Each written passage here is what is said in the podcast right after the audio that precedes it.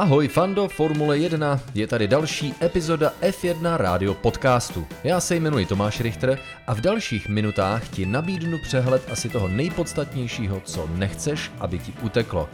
Byť bys neumřel, kdyby se tak stalo. Ale lepší vědět, než nevědět.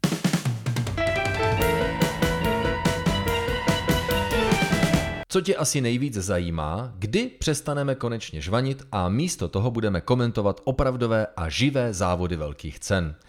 Tak jsem přesvědčen, že ta chvíle se rychle blíží.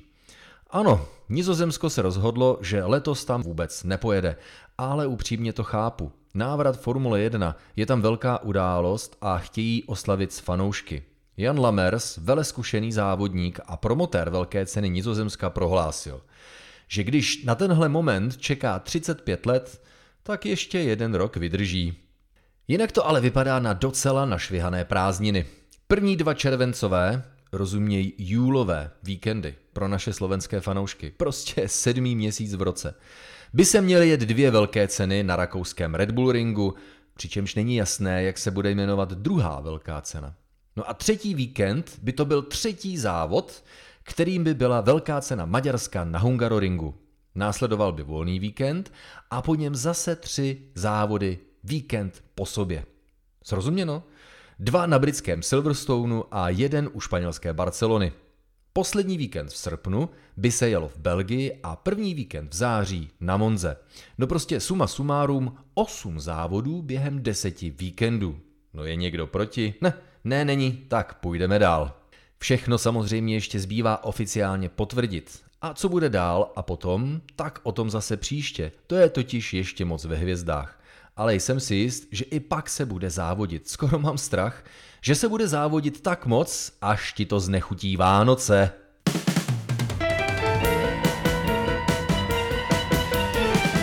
Určitě tě fan do Formule 1 zajímá, jaké angažmá budu mít příští rok. Aha, Angažmá tě sice zajímá, ale ne to moje. Tak OK. No, u těch ostatních je to dost divočina, abych řekl pravdu. Celou situaci blokují místa u Mercedesu, protože Mercedes řeší svou vlastní budoucnost. A tak samozřejmě nemůže řešit své jezdce, když ani není jisté, jestli k tomu bude mít příležitost. Všechno může nabrat rychlý spát každým dnem či hodinou. Počkej, zkontroluju to. Ne, pořád nic nového. Šéf Mercedesu Toto Wolf, který vlastní 30% stáje, chce údajně ustoupit stranou. Daimler, který vlastní zbytek, chce na konci roku skončit, údajně, jako tovární tým a zůstat jen jako dodavatel motorů. Tak to je pak celkem pochopitelné, že nějaká intenzivní jednání s Lewisem Hamiltonem neprobíhají. Toto Wolf nabízí druhého svého jezdce Valtteriho Bottase Renaultu. Tak už mu střelil Estebana Okona, tak proč by nemohl uspět po druhé? Kdyby se Daimler vážně rozhodl nefinancovat tým Formule 1, nezavřel by jen tak krám, ale místo toho stáj prodal. Komu? Otázka za 10 milionů.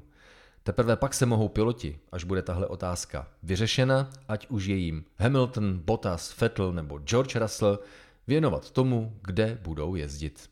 Hrací kostky nyní drží Daimler a hned po něm bude nejspíš ještě hrát Renault, který řeší podobné ekonomické výzvy jako Mercedes. Pozor vážení, rozbíjte prasátko. Opět se hlásíme z Praga Arény. Lítají tady totiž nový motokáry na nové dráze s motory Praga o výkonu 10 koní. Fakt slušný dostihy, to musíte zažít. Navštivte Praga Arénu, jednu z nejlepších motokárových hal v Evropě. Na zbrusu nové dráze o délce 900 metrů se jezdí každý den od 10 do 21 hodin. Praga Arena CZ. Nečekal bych, že virtuální závody dokážou vzbudit takové silné kontroverze. Jelikož se provinilec k činu přiznal, Prohřešek je celkem zřejmý. Závodník týmu Formule E Audi Daniel Abt se domluvil s profesionálním simracerem Lorenzem Herzigem, že za něj zaskočí v charitativním virtuálním závodu v Berlíně. Což by se dalo ještě pochopit, kdyby se to tak nesnažili všelijak zakamuflovat. Ale jelikož jel onen simracer Herzig jinak a hlavně lépe, poznali všichni, že za volantem simulátoru nesedí Daniel Abt. Proč to všechno pro boha? Vedení Formule E jen Apta vyloučilo ze závodu a dalo mu masnou pokutu, ale Audi se s tím nepáralo a Aptovi řekl rovnou a okamžitě pápá. Chyba je chyba. Kiksy se stávají stejně jako přešlapy, ale do tohohle podvodu oba hoši vložili hodně prvoplánovité energie. Ne všichni s tím souhlasí, ale nakonec nejde ani tak o trest. Audi se prostě rozhodlo dále nespolupracovat. Hodnoty značky jsou prostě jinde než aptovo nepochopitelné uvažování. Ale ve virtuálních závodech někam jinam. Do Monaka. Jako závod taky hodně blbý, protože s vypnutým módem poškození se z toho stala docela trapárna. A zejména Esteban Gutierrez si před závodem asi něco šlehnul a měl by teď stát před soudním tribunálem. Auta mezi svodidly létala, jako kdyby šlo o kulečník. Ale k nezaplacení byla reakce borců, když na začátku kvalifikace na závod zjistili, že jim pořadatelé naordinovali v ulicích Monaka nefalšovaný déšť. Však poslechni. What is that? It's raining? It's raining? Are you having a joke? Oh my god. Oh, it's raining. It's raining. Rain? It's raining? What? What is that? What the hell? Is this a mistake, Javi? Are you kidding me? That is not good for me. Why does it have to rain? Use the barriers in every corner. Well, this is not good. This is not good, Javi. Čistokrevný šok, ale nebylo kam utéct a kluci šli do boje.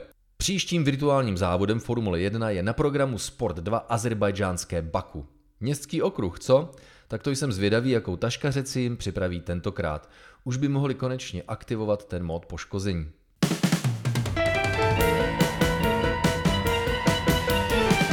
Vyspustil jsem docela obří e-shop. Zboží s tematikou Formule 1 je samozřejmostí, ale přidal jsem k tomu ještě MotoGP, hokej a fotbal. Tisíce položek.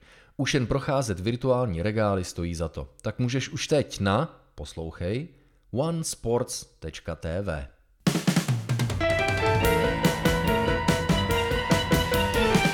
Krátící se debilo pandemickou přestávku pomáhají, alespoň doufám, dále zkrátit retro velké ceny. Převážně fanoušky Formule 1 vybrané top závody minulosti. Dnes večer není lepší nápad, než s námi sledovat velké finále mistrovství světa vozů Formule 1 roku 2008. Tak o následujícím víkendu je na řadě jeden z těch největších. Vedle monstrózního titulu také nejdůstojnější přijetí porážky ve velké bitvě ever. Jakože vůbec. Co nás tedy velice zajímá, je Felipe Massa první a Lewis Hamilton čtvrtý. Pokud by závodníci dojeli do cíle v tomto pořadí, pak by se mistrem světa roku 2008 stal Lewis Hamilton. Velká cena Brazílie roku 2008.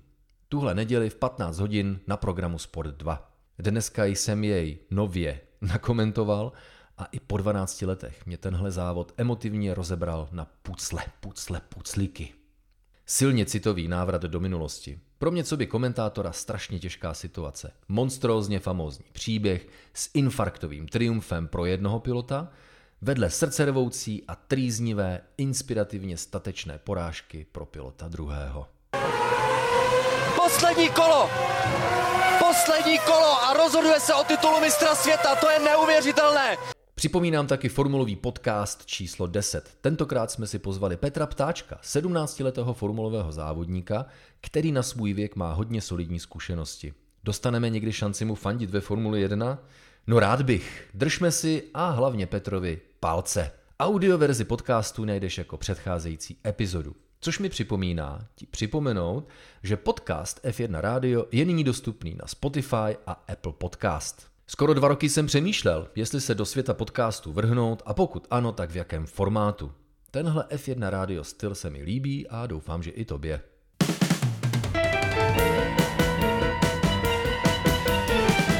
OK, Fando, pro dnešek jsme u konce. Netrpělivě čekám na nové informace kolem Mercedesu a Renaultu, protože jsou klíčové pro další dění ve světě Formule 1. Sleduji vše důležité na mém Twitter účtu Tom Richter F1 a příště se slovem těším zase v F1 rádiu.